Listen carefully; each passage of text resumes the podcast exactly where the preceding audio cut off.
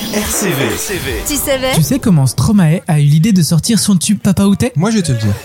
Où t'es, papa, où t'es Où t'es, papa, où t'es Stromae est le nom de scène de Paul Von Haver. À vos souhaits. Il se fait connaître en 2010 grâce à la chanson Alors on danse, extraite de l'album. Attention, souriez pour la photo.